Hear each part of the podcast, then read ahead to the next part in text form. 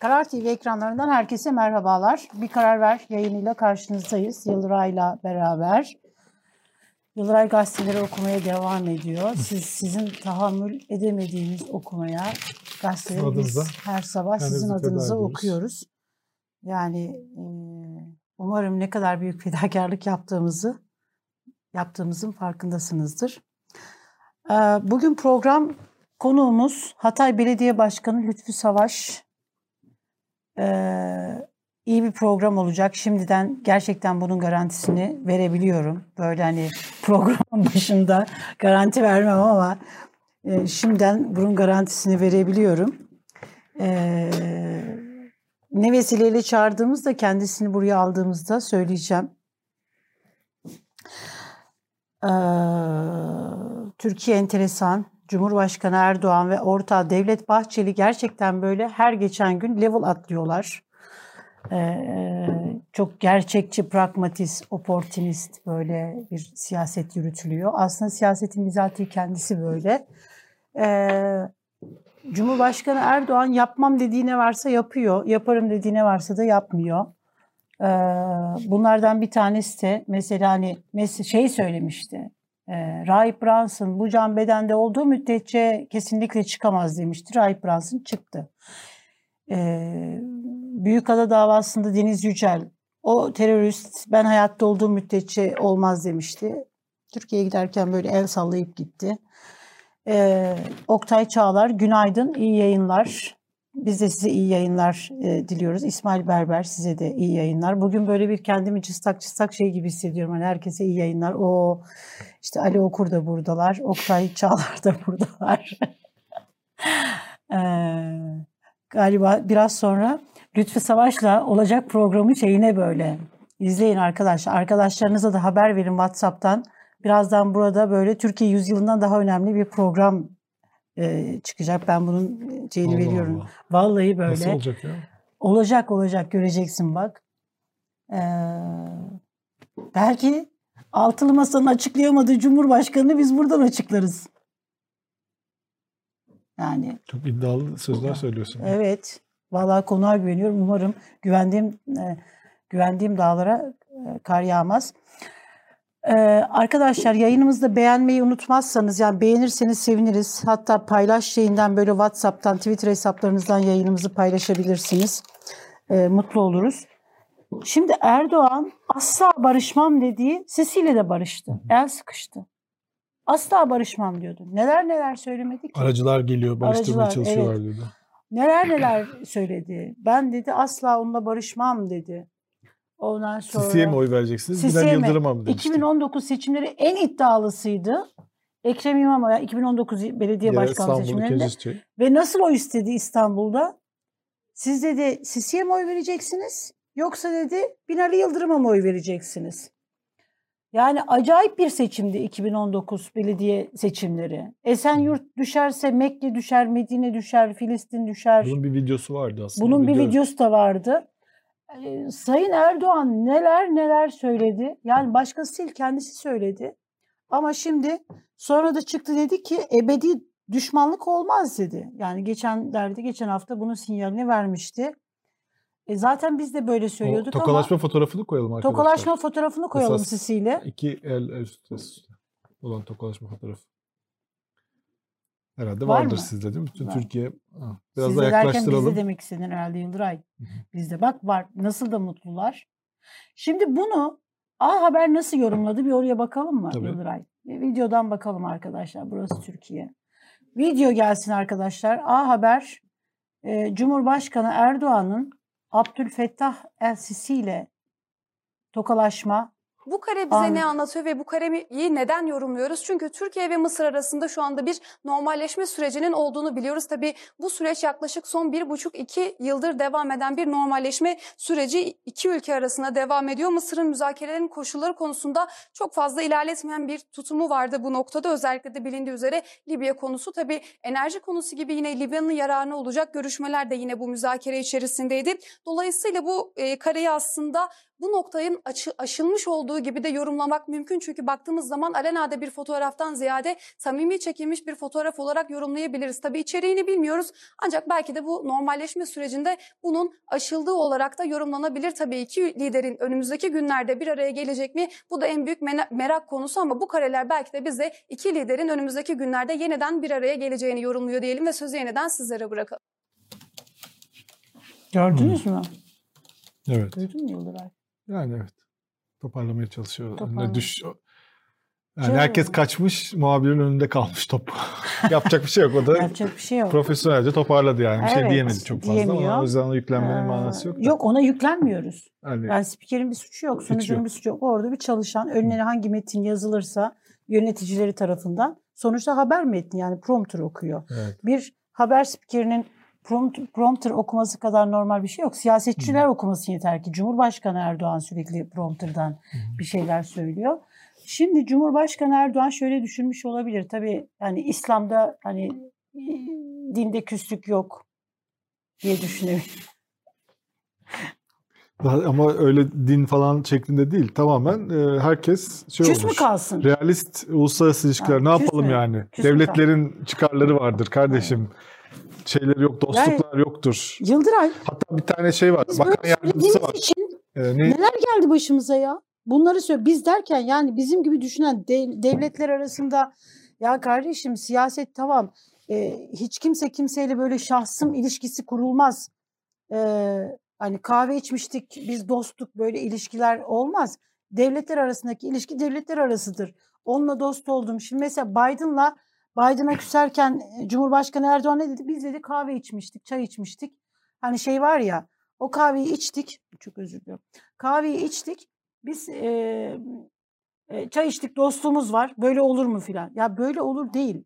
Devletler arasında böyle olmaz. Ülkelerin, kişilerin değil, devletlerin itibarı, devletlerin geleceği.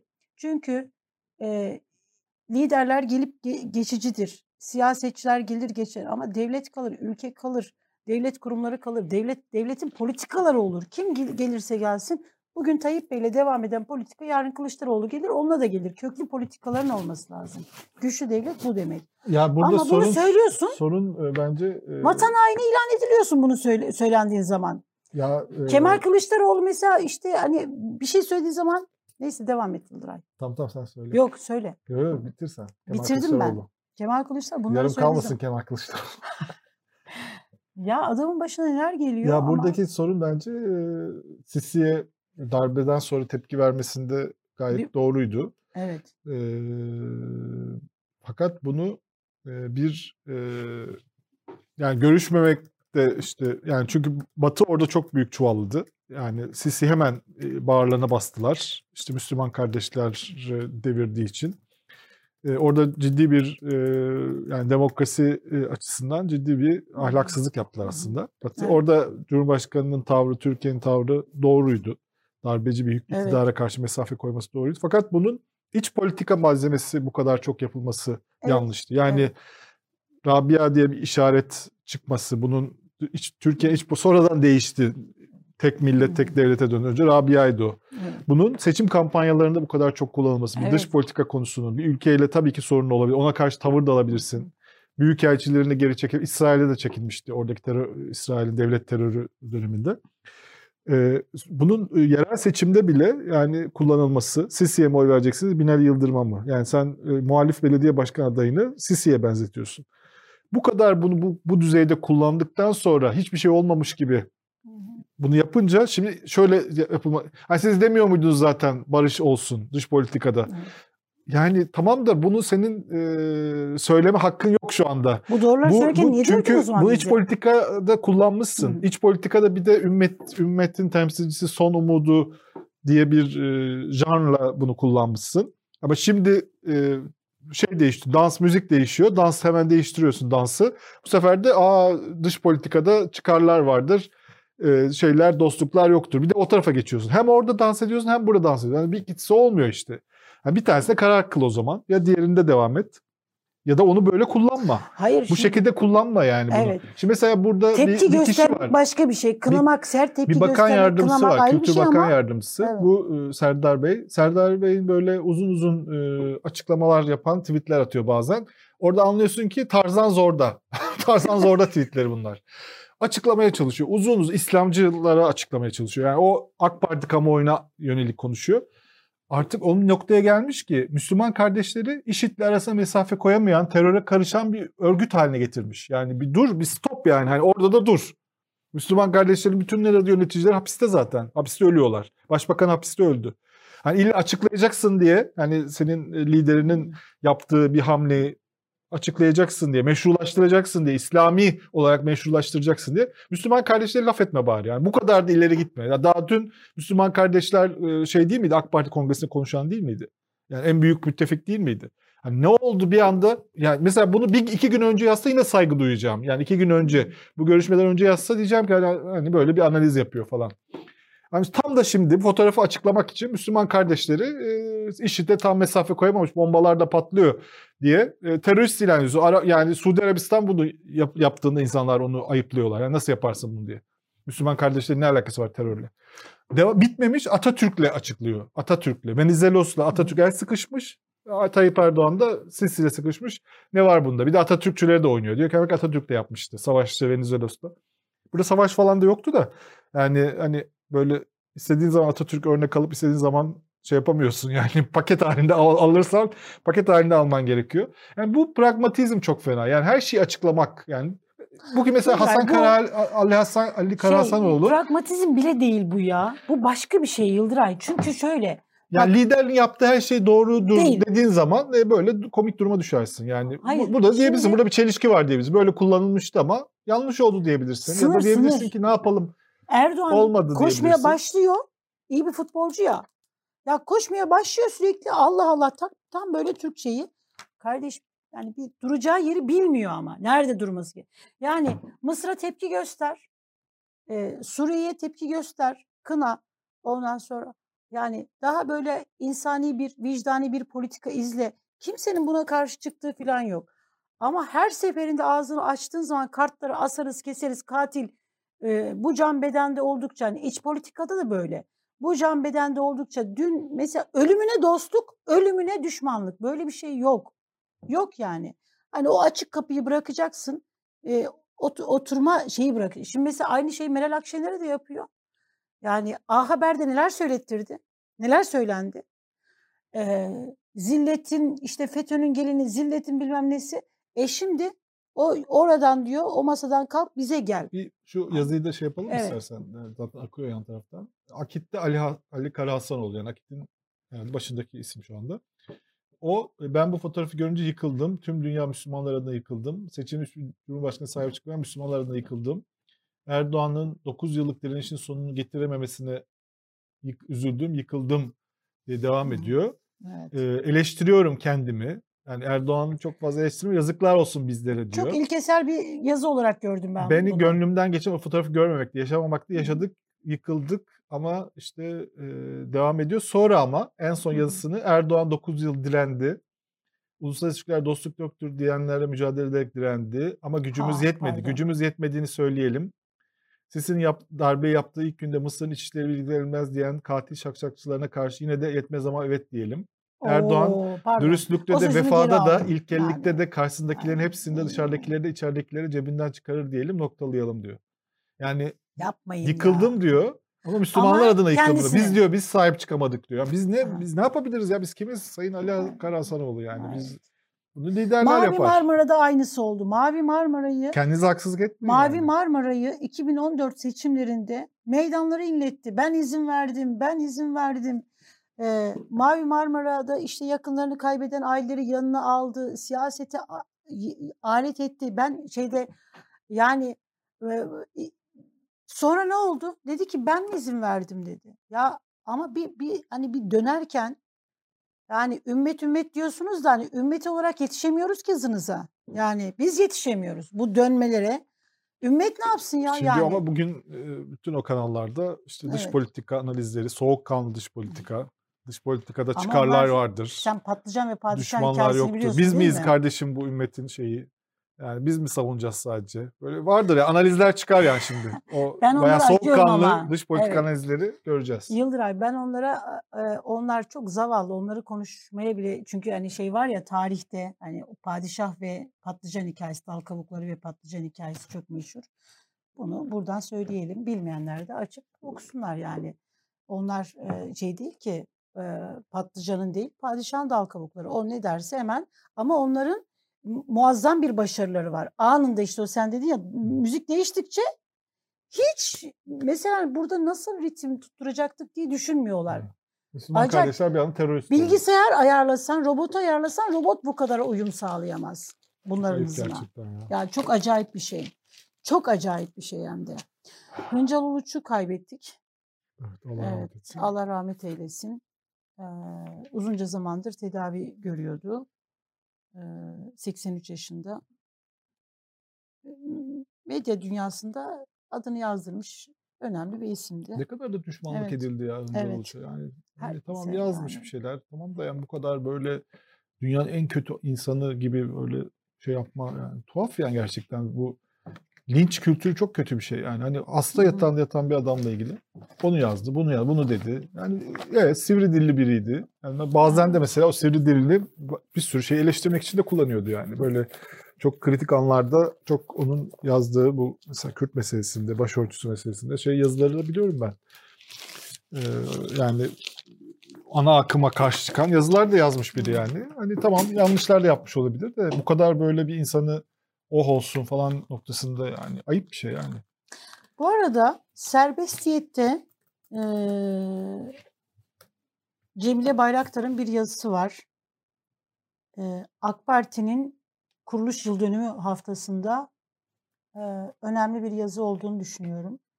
Güzel bir yazı, okunası bir yazı arkadaşlar. Çok böyle hani eee, iyi bir yazı. AK Parti'nin eski eee, eski AK Parti, yeni işte AK Evet. Parti'nin eski Türkiye'si, yeni Türkiye'si. Eee, bunu böyle değerlendirdiği güzel bir yazı. Yazı özetle şeyi söylüyor. Ben yazıya niye giremedim burada? Allah Allah. Ha şimdi oldu. Bende hata var. Eee şeyi söylüyor. Yani eski AK Parti iktidara geldiğinde o reformist dönemi eee, eski eski Türkiye ile mukayese ediliyordu. Şimdi AK Parti'nin eskisi eskiden eleştirdiği, kınadığı, reddettiği, ayıpladığı ne varsa beş beter kendisi oldu. Eee, şimdi mesela hani işte AK Parti AK Parti iktidara geldiğinde Türkiye'de çok ağır bir başörtüsü sorunu vardı, yaşanıyordu. Çok ayıplı bir durumdu gerçekten. Şimdi eee Başörtülü kamuda polisler var diyor Evet. ama başörtülüleri gözaltına alıyorlar diyor. Evet. Şimdi hani bizim hayal ettiğimiz yani el ele eylemlerine katılmış birisi olarak da ben o dönemde bir- birçok böyle hani o başörtüsü eylemlerine, üniversite Beyazıt, Beyazıt'ta İstanbul Üniversitesi'nin önünde yapılan eylemlere katılmış birisi olarak da şunu çok rahatlıkla söyleyebilirim ki yani bugünler için değildi. Yani bu değildi bizim arzu ettiğimiz işte hani bir şey. Eee, şimdi başörtüsü var. Evet başörtü polis de var. Başörtülü avukat da var. Başörtülü hakim de var. Başörtülü SK üyesi de var. Her şey var.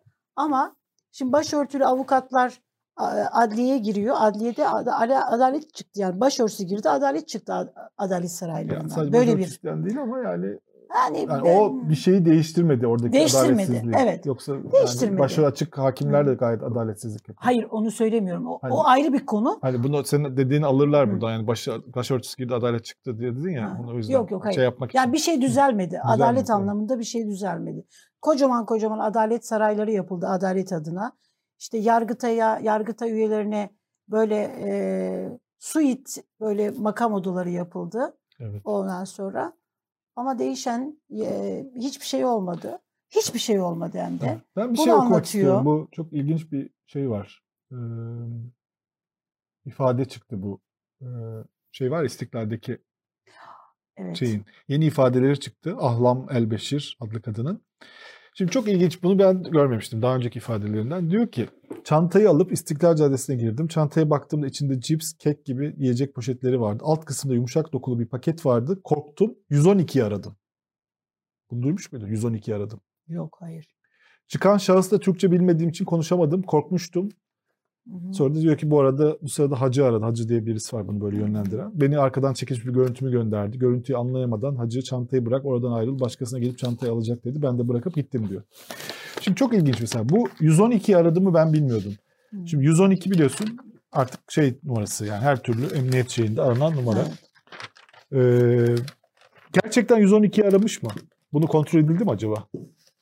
Çünkü eğer 112 aradıysa e, bu kadın o zaman e, terörist değil yani. Evet. Çünkü niye 112 arasın ki terörist? Değil mi? E, 112 'yi arayıp aramadığını polis kontrol etti mi? Yani bunun herhalde kayıtları vardır. E, yani çantasında bir şeyden şüphelenip 112 ara, ara- aradıysa ve e, bunun kaydı varsa o zaman bambaşka bir şey oluyor. Başka başka profile dönüyor ama yalan da söylüyor olabilir. Yani 112'yi nereden biliyor da diye sorulabilir. Yani yeni gelmiş Türkiye 112'yi mi öğrenmiş diye. Ama eğer biliyor da aradıysa ve bunun kaydı bakılmıyorsa bu ciddi bir sorun yani. Bu Evet. çünkü çok ciddi ilk defa duydum bunu. Ya orada çok tuhaflıklar gerçekten var. Şimdi mesela e, şey var Yıldıray, e, bu hani önceki e, gece saatlerinde Pençe Harekatı'yla 89 e, terör hedefi imha edildi. Yani İstiklal Caddesi'ndeki bombalı saldırının ardından yani böyle bir harekat bekleniyordu. Böyle bir şey bekleniyordu. İlk kez havadan e, şeyler yapıldı. E, bu Abdülkadir Selvi'nin yazısı enteresan bugün. Şimdi Kara harekat olabilir diyor. kara harekatı olabilir diyor. Böyle bir şey anında hani aniden böyle İstiklal Caddesi ondan sonra Suriye tekrar böyle hani harekatı, hava harekatı, kara harekatı. Bunlar hani nasıl yorumluyorsun bilmiyorum ama e, tuhaf. E, Altılı Masa'da Cumhuriyet Gazetesi'nin bugün manşetinde bir haber var. E, 28'inde biliyorsun Altılı Masa tekrar Demokrat Parti e, ev sahipliğinde toplanacak. Ama burada bir ö- özellik e, dışarıdan hani gazeteciler filan da çok hani şey açık değil ama bazı gazeteciler de herhalde davet edilecek. Burada bir anayasa e, taslağı var. Anayasada e, 100 maddede değişiklik yapılacak. E, ben şeyi çok önemli buldum. E, Eğer bu doğruysa e, bir dakika. Özgürlükçü bir anayasa. Bugün Türkiye'deki e, adalet mağduriyetlerini yani yargıya olan güven, güvensizlik yüzde yetmişlerde. Yani bugün Türkiye'de e, yargıya güvenmiyorum diyenlerin oranı yüzde yetmişi geçmiş durumda. Neden bu kadar adaletsizlik var? Bu e, adaletsizliğin oluşmasını yani yargıda hukuk sisteminin mağduriyet üretmesinin en temel şeyi HSK, Hakimler Savcılar Kurulu. Problem orası. Çünkü neden? Yerel mahkemelerin üzerinde onların bir tasarruf, idari tasarruf hakkı var. İşte iktidarın e, takip ettiği kritik dosyalar var. Bu dosyalarla alakalı istedikleri kararların çıkmasını sağlıyor. İmamoğlu davasında da biliyorsun böyle oldu. En son Hüseyin Zengin hakim konuştu. E, benden dedi işte mahkumiyet kararı vermem istendi. Ben bunu veremeyeceğimi söyleyince Samsun'a sürüldü. E, burada Hakimler ve Savcılar Kurulu ikiye bölünecek. Çünkü yani doğru olan da bu. Hakimler Kurulu ve Savcılar Kurulu olarak. Ya birisi iddia makam, birisi hüküm ka- makamı. Bunların ikiye bölünecek. Konuğumuz hazırmış. Yıldıray gelmek ister misin tabii. buraya? Tamam. Ee, ama hem gelirken hem beni dinleyebilirsin değil mi? Hatay Belediye Başkanı e, Lütfi Savaş'ı programımıza alıyoruz. Ekranlarını yeni açanlar için. E, ifade özgürlüğünün önündeki engeller büyük oranda kaldırılıyor. E, AYM sil baştan Cumhurbaşkanı bundan sonraki Cumhurbaşkanları da AYM'ye üye atayamayacaklar. E, bu bağlamda Türkiye Barolar Birliği kontenjanından gelen üyelerin e, ataması ile sınırlandırılıyor. Bunlar çok önemli. E, ben burayı çok önemsedim. Umarız doğrudur. Hoş geldiniz. Hoş bulduk. Teşekkür ederim. Nasılsınız? İyiyim. Sağ olun. Siz iyi misiniz? Bizler de iyiyiz. Ekranlarını yeni açanlar için tekrarlayalım. Hatay Belediye Başkanı Sayın Lütfü Savaş bizlerle birlikte. Lütfü Savaş önemli bir isim. Ee, biraz önce kendisiyle de yukarıda hoş geldin diye konuştuğumda şimdi izleyiciler bilmiyorlar. Ben yukarı derken neresi? Burası alt katta arkadaşlar. Karar TV stüdyoları binanın en alt katında olduğu için yukarı dediğimde yukarısı oluyor. Ee, kendisine hoş geldiniz dediğimde şöyle tekrarlayacağım. Yanlışsa yanlış deyin lütfen. Ee, 2009 seçimlerin yerel belediye başkanlığı seçimlerinde Ahmet Eşref Fakıbaba Erdoğan o zamanlar demişti ki ceketimi koysam yani AK Parti kazanırız demişti. Eşref Ahmet Eşref Fakıbaba da hadi gel koy bakalım ceketini kazanabiliyor musun dedi. Urfa AK Parti'nin kalelerinden bir yerdi. Kalesi şehirlerden. Orada Ahmet Eşref Fakıbaba kazanmıştı. Aynı şey 2014 seçimlerinde oldu. AK Parti belediye başkanıydı değil mi? Evet. Sonra sizi aday göstermediler. Yok ben adaylık başvurusu yapmadım. Öyle mi? Pardon yanıldım o zaman. Sonra siz CHP'den Ee, şöyle anlatayım istiyorsanız. anlatın. Siz AK Parti'ye karşı orada kazandınız Hatay'dan. Şimdi ben e, bir dönem yaptım ve adaylık başvurusunda bulunmadım. Neden? E, yetti bir dönem yapmak yetti. Kimseye yetmez genelde. Yok yetti. Ama evinize çekilmediniz. Yetti derken hani evinize çekilmediniz. o partide Başkan. yetti. Ha, o partide yetti anladım. Şimdi e, tabii ki bizim anlayışımız ya olduğun gibi görüneceksin ya göründüğün gibi olacaksın. Göründükleri gibi olmadıklarını düşündüğüm için bir daha adaylık başvurusu yapmadım. Sadullah Bey aday oldu. Sonra Saadet Partisi beni aday yapmak istedi. Sonra Milliyetçi Hareket Partisi. En son Cumhuriyet Halk Partisi. Cumhuriyet Halk Partisi'ne Sayın Genel Başkanımız davet etti. Gittik. Ee, anketlere baktığımızda anketlerde çok uçurum vardı. Arada çok büyük bir fark vardı. Yani bizim e, Cumhuriyet Halk Partisi'nin 19.36 idi anketlerdeki e, görüntüsü. İk, İktidar Partisi'nin 46.4'tü. Arada 27.04 fark vardı. Bu şartlarda Cumhuriyet Halk Partisi'ne aday olduk. En muhafazakar partiden Sosyal Demokrat Parti'ye geçtik. Tabii bir benim, Kaç e, ne, ne kadar oy oranıyla kazanmıştınız o, o seçimlerde? Şöyle 4900 oyla Hı kazandım. hı. E, 40 küsur oylar aldık. Sadullah Bey de İktidar Partisi'nin adayı. E, ama e, itiraz ettikleri sandıklarda hep benim oyum arttığı için e, çok büyük bir kısmını açmaya gerek duymadılar. Yani 3889'da bitti seçim. Hı hı. E, 1001 oyum arttı benim. Çok az bir kısmı e, açtılar. Hı hı. Daha açmaya gerek kalmadan baktılar benim oy yükseldikçe yükseliyor. 4900 oy da bitti. Biz o seçimi öyle kazandık. Peki şeyi merak ediyorum ben. Yani belediyeden bel- e, belediyecilikten böyle giderken şimdi 2019 siz 2014'te e, 2014'te e, AK Parti'nin en güçlü olduğu dönemde Hatay'da Evet. e, CHP'den. Trenden o zaman indim yani. Trenden en indiniz. güçlü ve en hızlı gittiği dönemde. Şimdi indim. mesela 2019 daha büyük bir e, şey oldu. Büyük şehirleri kaybettiği bir seçim oldu AK Parti'nin. Ve hep şeyi söylüyoruz. Yani büyük şehirlere Ankara'nın çok büyük baskısı var. O baskıları yenerek nasıl hizmet yap- çalışabiliyorsunuz? Yani bu engellemeler ciddi Her şey- boyutta mı yoksa abartılıyor mu? Aslında işinizi yapabiliyor musunuz? Çok fazla ciddi boyutta ama biz e, artık e, onu topluma aksettirmemek için elimizden geleni yapıyoruz. Çünkü Türk toplumu genelde güçlünün yanında olup e, zayıfın başını okşayıp geçip e, güçlünün de ya- yanında olup ona omuz vermeye meyillidir. Bu nedenle Yani e, zayıf biz- görünmek istemiyorsunuz. orada. E, tabii zayıf değil. Zayıf olsaydık üç seçim üst üste kazanamazdık. Ama şu var ki iktidar elindeki bütün kozları e, muhalefet partisinin belediyelerine karşı oynuyor. Çoğu yazımız geri dönmüyor bize. Mesela neler oluyor mesela Lütfü Bey? Yani bir örnek verebilir misiniz? Mesela ne yazarsanız yapın Çevre Şehircilik Bakanlığı'na bağlısınız. Bizde bir çöp sorunu var. Dört ayrı yerde e, izin istedik. Dedik ki bize şu çöpü buraya kaldıralım. Daha fazla e, insanlar huzurlu bir şekilde kazasız belasız hizmet edelim. Ama şu anda bizim çöpün boyutu 90 metre oldu. 90 metrelik e, çöpün boyutunda devrilme, e, işte patlama riski var. Çöpü depoladığınız E, yerde. Depoladığımız yer bize dört alan istedik. Hiçbirine izin vermediler. Mevcut yeri büyütmemize de izin vermiyorlar. Yazılarımız da gelmiyor. ÇED raporu nihayetlenecekken nihayetlendirmedi bakanlıkta. Finale gelmiştik. Bakanlığı mahkemeye verdik. Mahkemeyi kazandık. Danıştay'a gittiler. Danıştay itiraz hakkı olmadan bizi haklı gördü. Ve biz iki buçuk yıl aşkındır bize gelecek bir yazıyı bekliyoruz. E, şeyden, Çevre ve Şehircilik Bakanlığı. Çevre ve Şehircilik Bakanlığı e, bizim hizmet almamız gereken bakanlık. Ama işlerine gelen her türlü imar tadilatını bizi pas geçerek Ankara'da yapıp istedikleri şekilde yönlendirebilirler.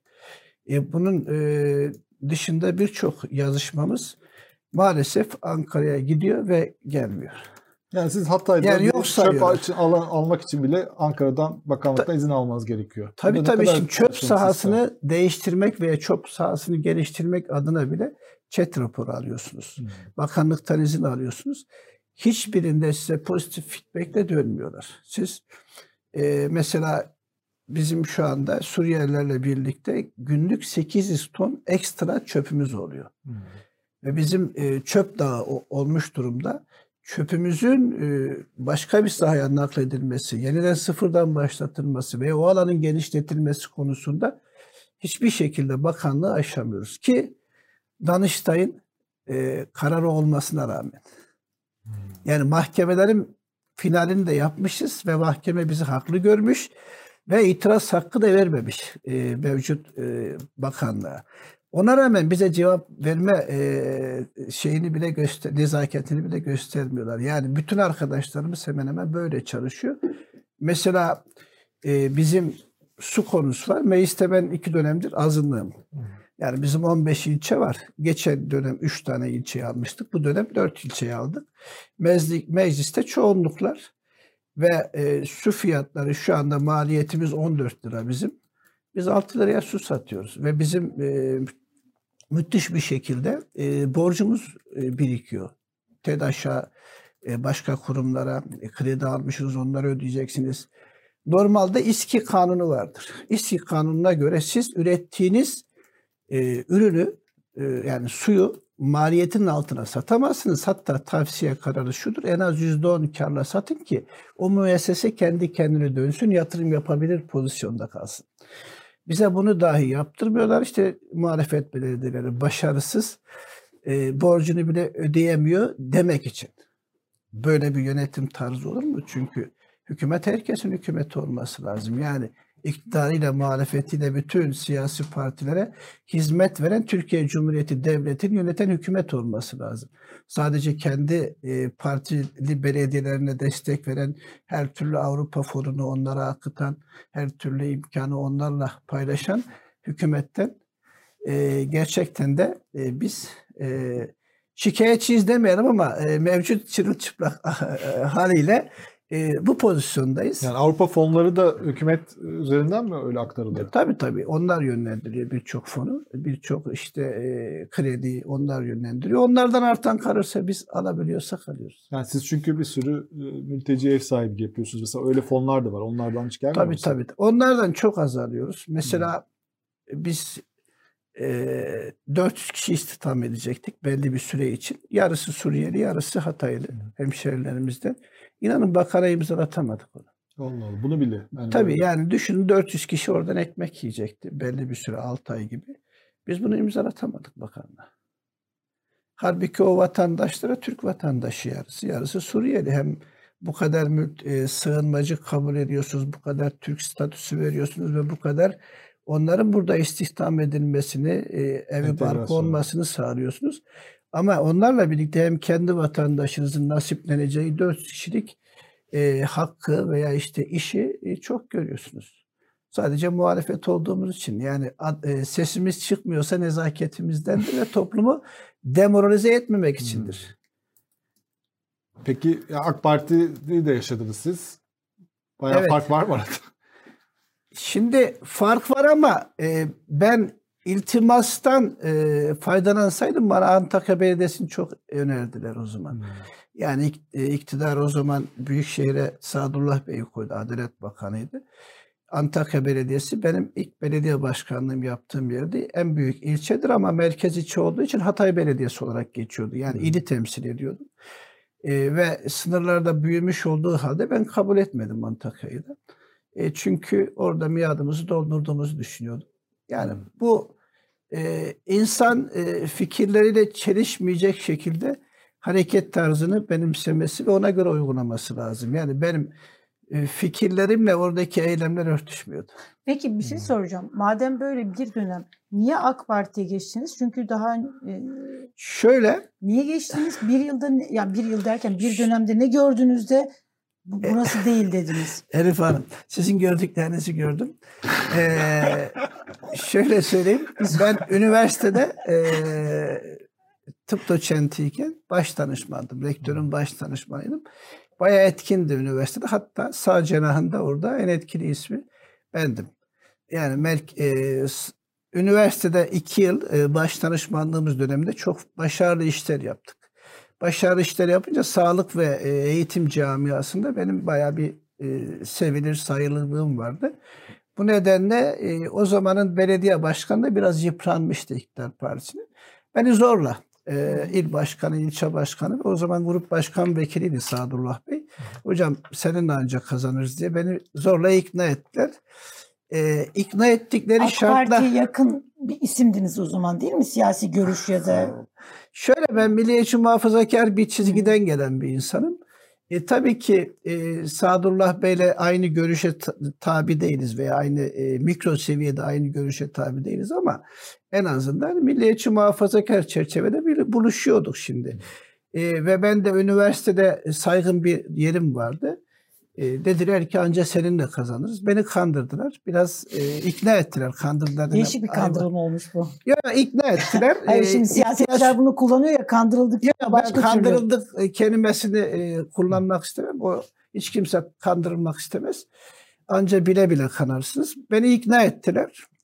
Ama ben 6 ay içerisinde ikna edildiğim şekilde olmadıklarını gördüm. O yüzden bir ayrıştık yani. Evet.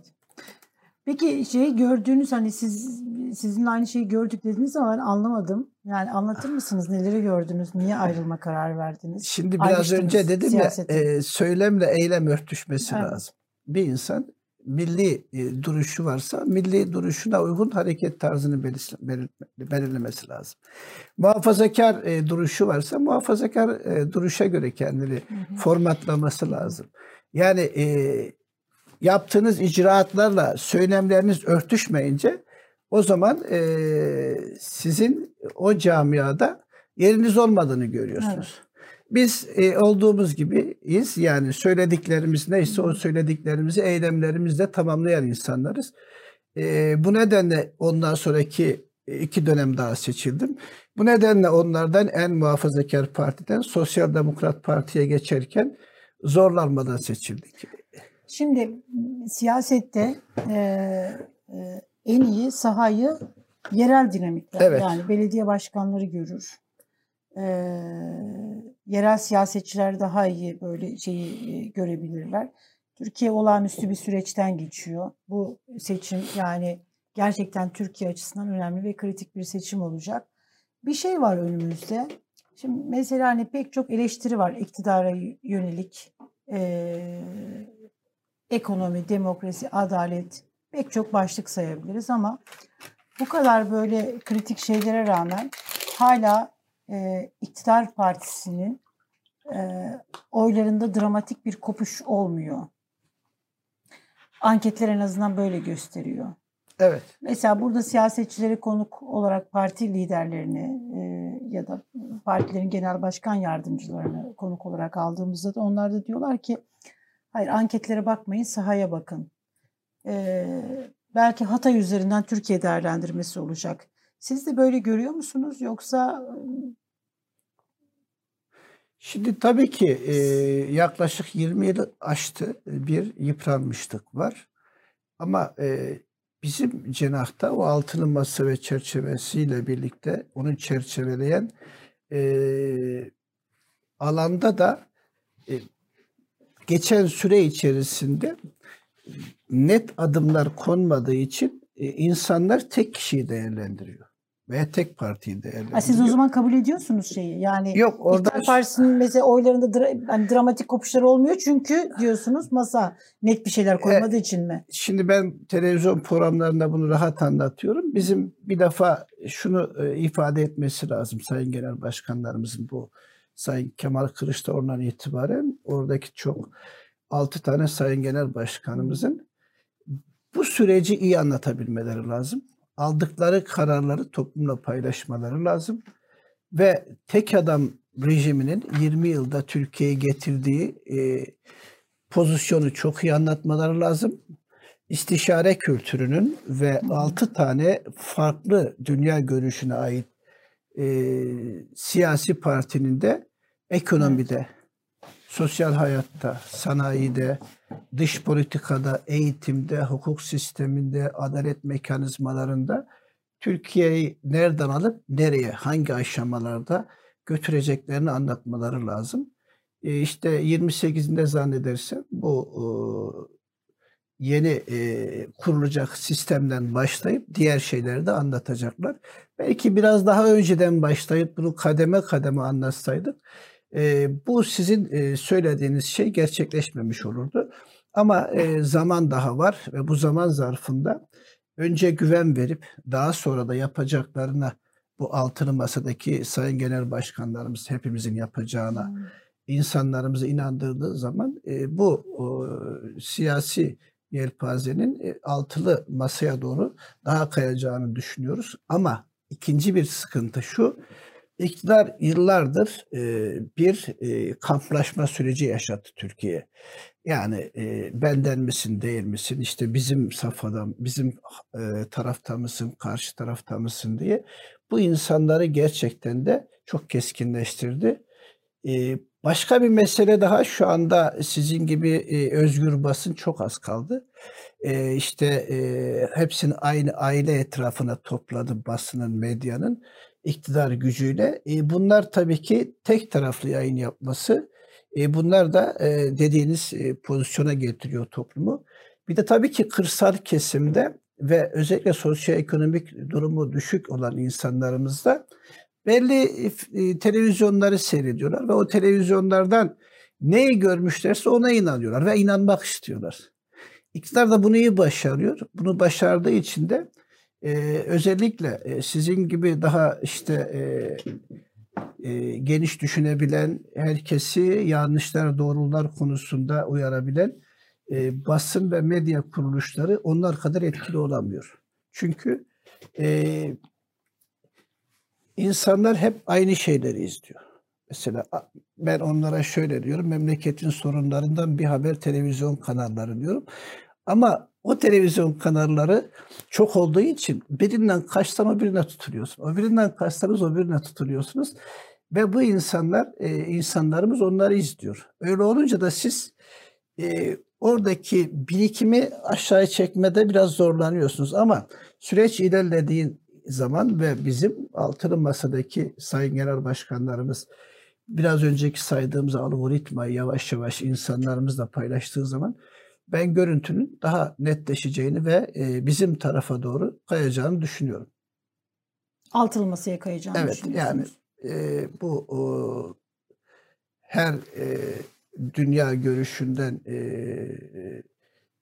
aynı masada toplanmış sayın genel başkanlarımızın e, bu altılı masada çözümleri anlattıkça e, altılı masanın etrafında insanların toplanacağını düşünüyorum. Daha net, evet, buyur. Daha net derken biraz bunu mesela şöyle e, bugüne kadar e, tabii ki iktidarı neyi net anlatamadılar? Yani, yani şeyi e, o yapacaklarını şu anki Türkiye'nin sorunları ve çözüm noktaları her kalemi tek tek açıklayacakları için insanların kafası daha netleşecektir. O anlamda söylüyorum. Yani bence artık ona başlayacaklar. 28'inden itibaren Kasım'ın önce e, güçlendirilmiş demo, e, parlamenter sistemi anlatacaklar. Daha sonra da bu saymış olduğumuz işte eğitimdir, ekonomidir, işte sosyal barıştır, sanayidir, hukuk sistemidir, dış politikadır. Türkiye hangi şeyde patinaj çekiyorsa onları hangi süreçler içerisinde düzelteceklerini anlatacaklardır. Ee, bir de şu var tabii ki biz geçmişte hep insanlar e, şundan dem vurdu.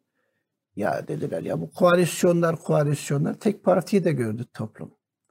Şu anda Hatay'da 75 bin aile e, kuru ekmeğe muhtaç. Türkiye'de de e, buna paraleldir yani. O sayı nasıl? E, tespit ediyorsunuz? Bizde e, bizim sosyal doku ekibimiz var. Bütün Hatay'ı didik didik ederiz. Tek tek. Aile aile, muhtar muhtar. 75 bin aile şu anda e, gerçekten de kuru ekmeğe muhtaç bu Hatay'da. Hatay'da şu anda İşsizlikten mi Tabii, yoksa iş- çalıştıkları? Şimdi iki türlü yoksulluk var. Çalışıyor, yoksul, geçinemiyor. Çalıştığı halde e, Evet. açlık sınırında, yoksulluk sınırında. İşsiz zaten iş bulamıyor. E Şimdi düşünün ben fakir bir ailenin çocuğu olarak tıp fakültesi okudum. Hem okudum hem çalıştım ama okuyabildim. Şu anda iki asgari ücretli bir çocuk okutamaz İstanbul, Ankara, İzmir'de. Yani en az 6-7 bin lira çocuk burada masraf edecektir. Asgari ücret 5500 lira. E Yani şu anda e, adam iki karı koca çalışsa bile iki çocuğu, üç çocuğu varsa yine yoksun zaten. Yani bu insana zekat da düşer, fitre de düşer, her türlü yardım da düşer, e, çocuğuna burs da düşer. Yani Türkiye e, bugünleri gördü. Biz yani Sizin bu 74 bin aile dediniz değil mi? 75 bin aile. Bunlar içerisinde bu ve bunun gibi yani. E, asgari ücret ve aşağı. aşağı anladım. Tabii tabii tabii. Ya hiç maaş almayan da var işte. Ne, engelli maaşı alan var, yaşlı maaşı alan. Onlar zaten çok düşük maaşlar yani. Yani Türkiye'de şu anda eğer gerçekten de bu derin yoksulluk çok fazla hissedilmiyorsa Türklerin yardım duygusundandır. Akraba ilişkilerindendir. İşte çoğu köyle irtibatı kesmemiştir. Bulguru geliyor, pirinci geliyor, zeytinyağı geliyor, mercimeğe geliyor. Biraz da ondandır yani. Yoksa gerçekten de derin yoksulluk içerisinde olan çok insan var ki Evet. biraz önce sizin ifade ettiğiniz gibi biz belediye başkanıyız. Her kapıdan giriyoruz. Zenginin evine de giriyoruz, fakirin evine de giriyoruz. Köylünün evine de giriyoruz, esnafın evine de giriyoruz. Eskiden girdiğimiz zaman aldığımız koku yok evde. Hmm. Yani yemek kokusu yok, pasta kokusu yok, tatlı kokusu yok, meyve kokusu yok. Yok yani eskisi gibi. Milletler ama e, millet de 20 yıldır e, bir iktidarın yönettiği ülkede çok da sesini çıkartamıyor. Evet. Ee, sizin e, siz AK Parti, CHP e, geçtiğiniz için bir grup seçmen de size oy vermek için CHP'ye oy verdi. Yani insanların eli hani CHP'ye gitmiyor diye e, bir şey var ya şimdi bu seçimde de en çok tartışılan şey bu. Yani CHP'li bir aday olsa bir grup insan işte veremeyecek oy deniyor. Siz hani Hatay'da böyle çok kozmopolit bir yer. Her kesimden insanlar var. İşte Türkler var, Araplar var, Aleviler var, Sünniler var. Her şey var yani orada. Orada böyle bir değişim var mı? Mesela CHP'ye karşı mesela. Böyle bir değişim Ya ben size musunuz? şeyi anlatayım. Ben işte AK Parti'den Cumhuriyet Halk Partisi'ne girdiğimde eşim e, biz bir hafta on gün sonra eve geldim. Baktım morali çok bozuk. Ya dedi Lütfü dedi ben dedi e, gidiyorum dedi e, işte sağ e, partilere oy verenlere biz CHP'ye elimiz varmaz varsa e, elimiz kırılır de- diyorlar dedi. CHP'ye gidiyorum. e, biz işte AKP'den gelen adama oy mu veririz diyorlar dedi. Aynen böyle diyorlarmış yani ben e, şimdi baktım hanımın morali çok bozuk. Dedim sen merak etme.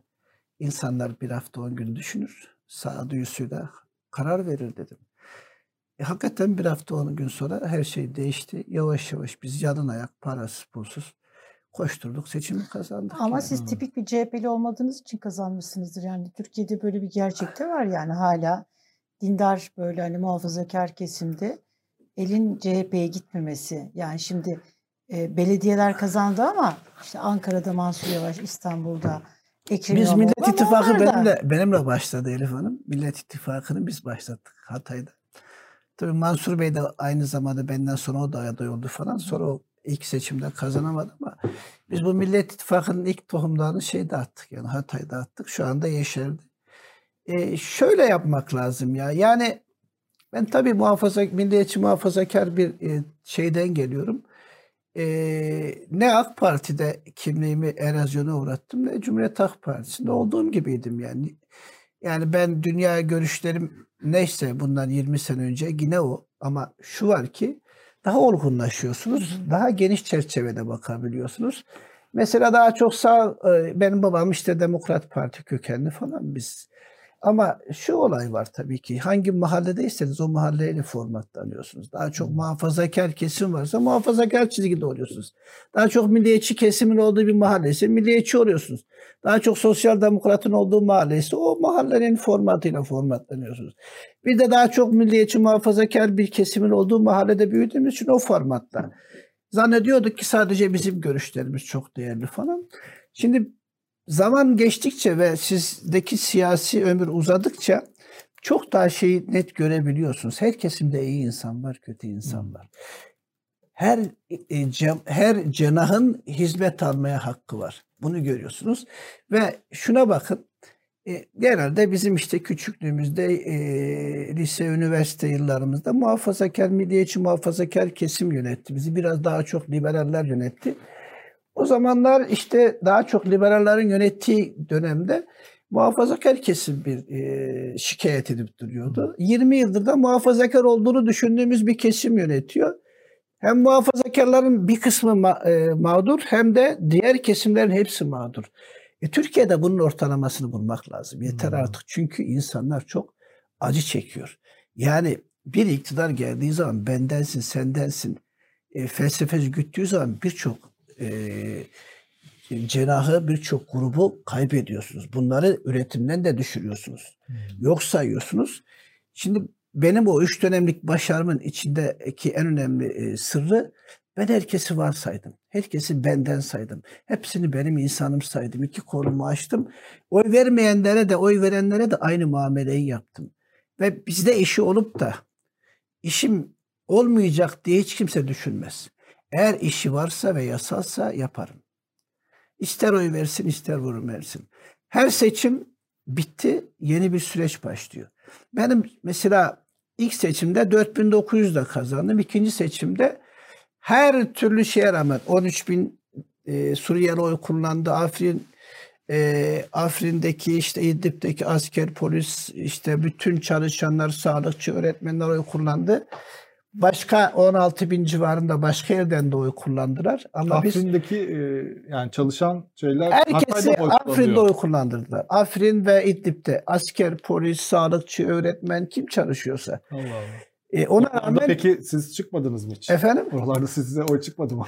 Merak ettim. bir kısmını Kur'an'a el bastırıp e, oy kullandırdılar. Biz 110 bin fark attık Elif Hanım. Hmm. E, biz yelpazeyi genişletmezseydik, kucakladığımız insan sayını arttır, sayısını arttırmazsaydık e, 4900'den 110 bine her şeye rağmen o kadar bakın 29 bin de ekstra oy kullanmasına rağmen asker polis falan hariç 10 bin oy, 110 bin oy fark atmazdık. Demek ki şu var. İktidardaki e, kim olursa olsun herkesi kucaklaması lazım. Türkiye artık bu kadar sıkıntı yaşadıktan sonra daha geniş çerçevede düşünen bir hükümete ihtiyacı var. E, şu anki altılı masanın da yaptığı o.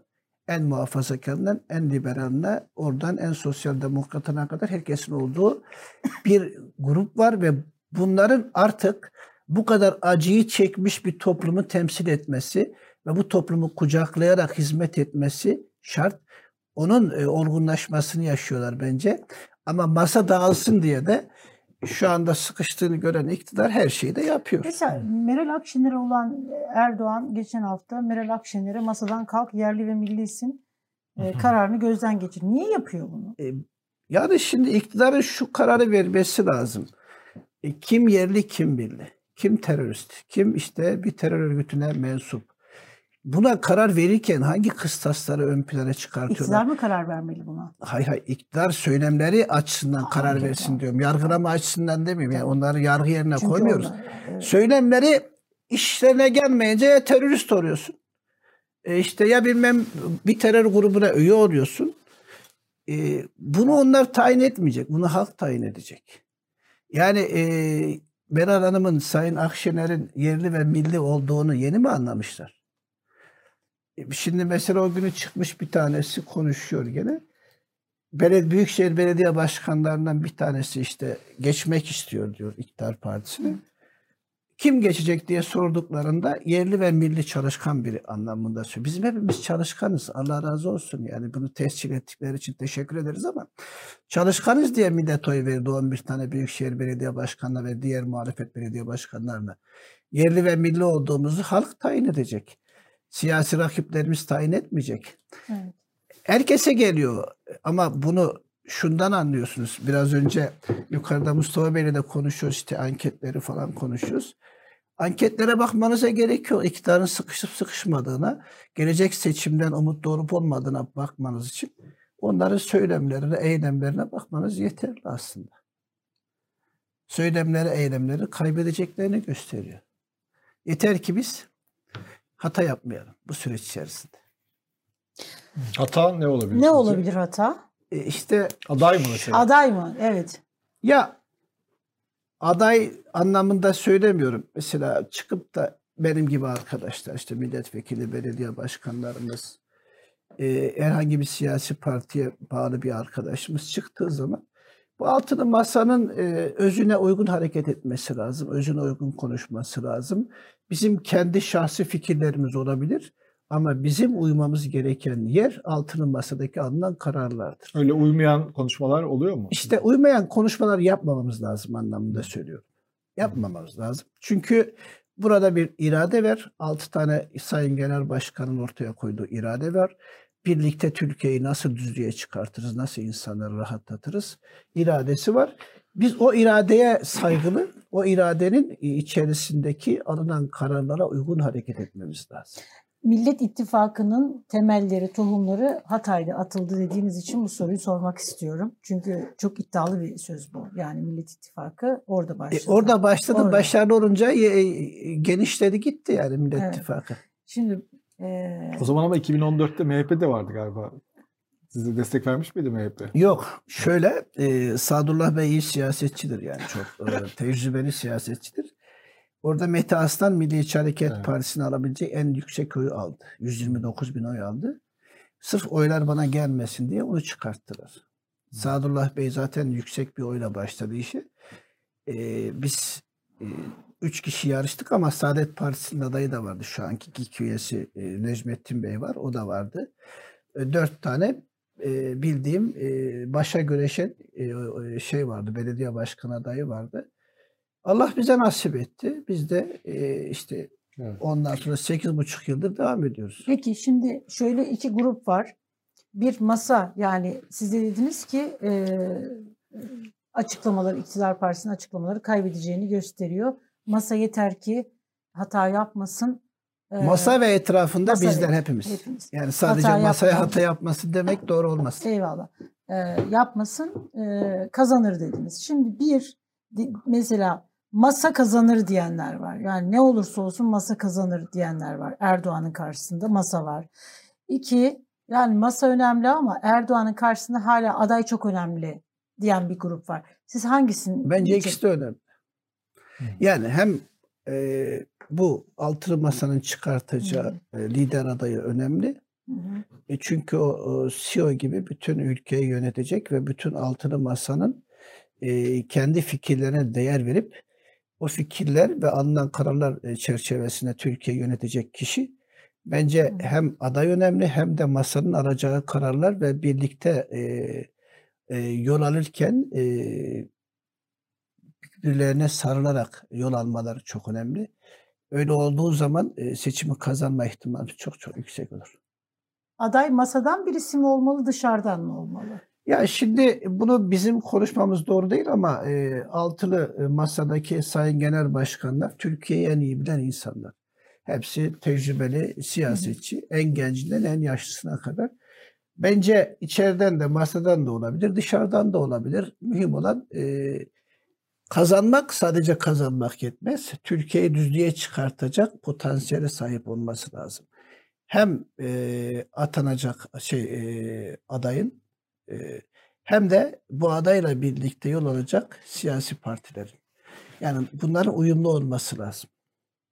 Yani şu anda bakıyorsunuz bir kişi her şeye karar veriyor. Yani bir kişinin her şeye karar vermesi ben tıp doktoru, eşim tıp profesörü, ben tıp doçentiyim. Bir kişinin her şeye karar vermesi o kadar zor ki. O kadar yanlış yaparsınız ki yetişemezsiniz. Şimdi İslam'da istişare kültürü vardır, istihare vardır. İstihareye yazsan eğer bir kişiyi bulduğun zaman istişare etmek zorundasın.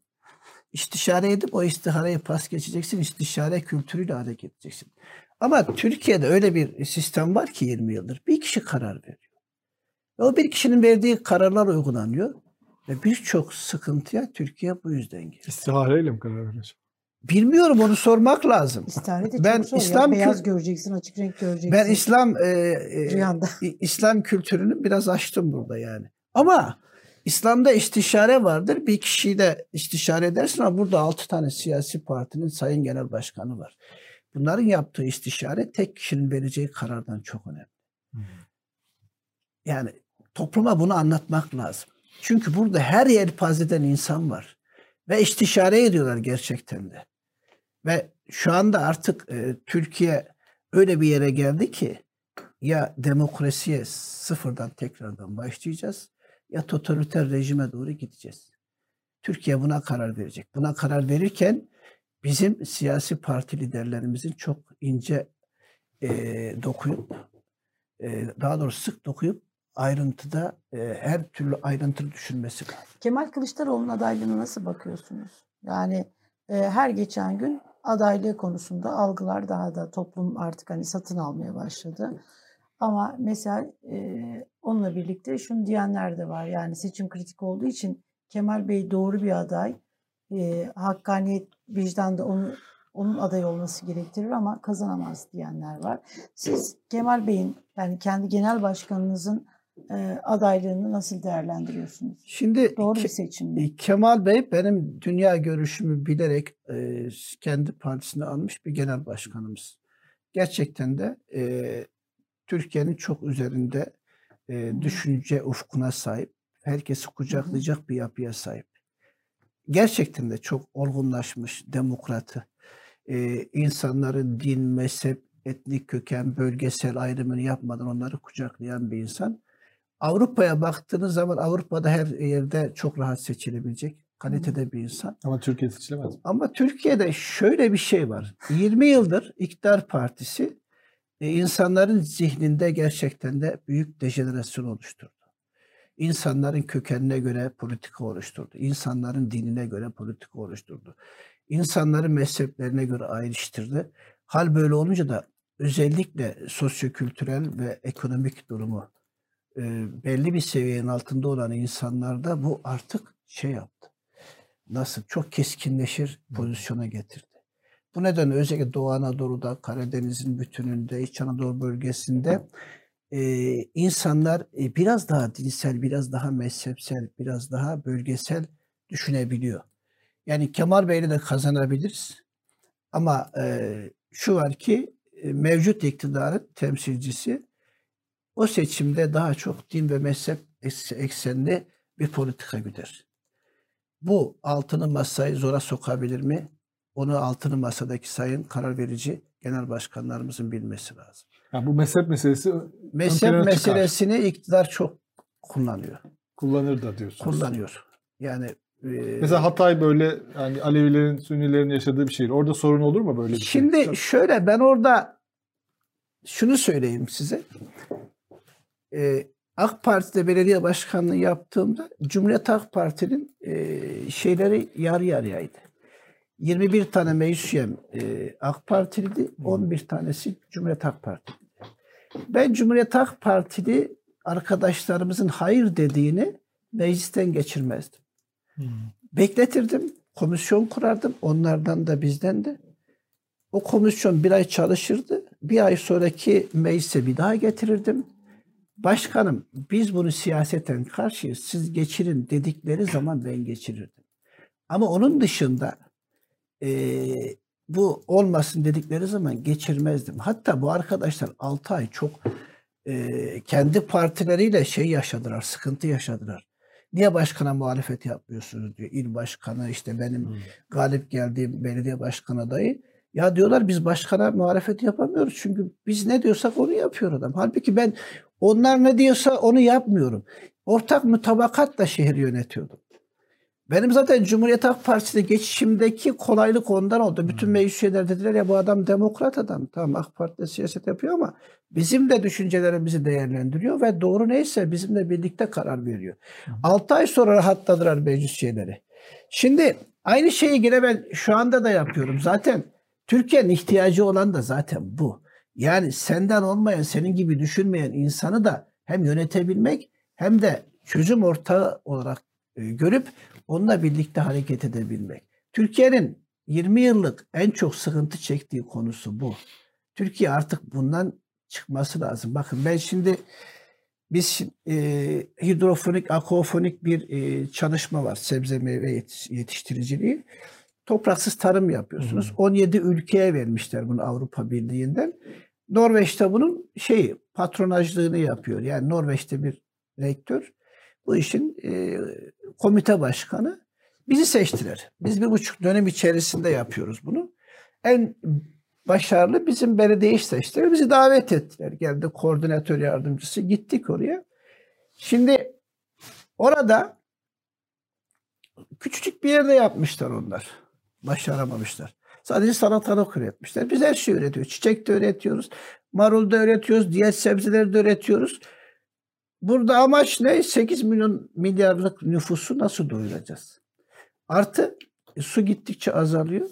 Bunu nasıl yapacağız?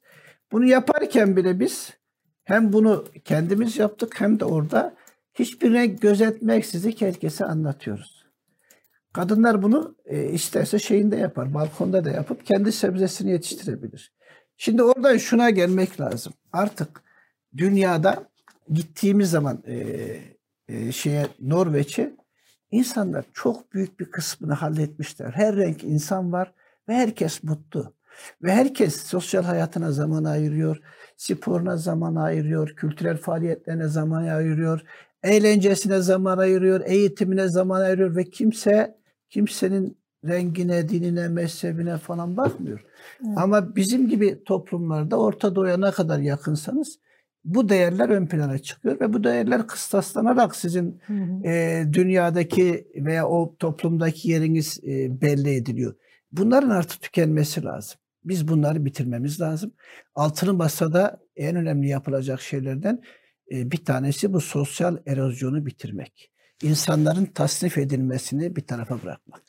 Demek ki o zaman aday da önemli. Siz diyorsunuz ki hani mezhepçilik e, İktidarın en büyük yaptığı şey o. bunu yapacak. Maalesef. Dolayısıyla iktidarın eline bu malzemeyi vermemek lazım. Tabii ya iktidar şu- şunu demiyor Elif Hanım. Yani biz yokluğu bitirmek için geldik. Yasakları bitirmek için geldik. Yolsuzluğu bitirmek için geldik demiyorlar. 20 yıl önce aynı şeyi söylüyorlardı. Şimdi de diyorlar ki ya bizim programımızda biz bunları bitireceğiz. Ya sen zaten 20 yılda Türkiye'ye getirdiğin konu e, yoksullukla mücadelede Tanzanya'dan geriyiz biz şu anda. Bakın hukukun üstünlüğünü uygulamada Uganda'dan geriyiz.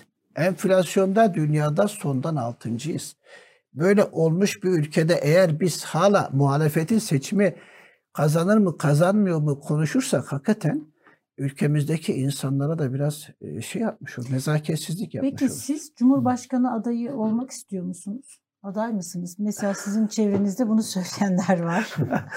bunu duyunca ben de sizi bu programda biz ağırlamak istedik sizi. Ee, Şimdi şöyle Elif Hanım, e, Türkiye Cumhuriyeti ama için- net bir şey söyleyin lütfen. Tabii tabii. Türkiye Cumhuriyeti için en e, ulvi makam Cumhurbaşkanlığı makamı. Bunu her Türk vatandaşı ister. Ama buradaki karar verici lütfü savaş değil. Siz de değilsiniz. E, e, Yıldıray Bey de değil, kimse değil. Burada altılı masa karar verecek. Şu anda tabii ki en başta e, görünen Sayın Genel Başkanımız Kemal Kılıçdaroğlu.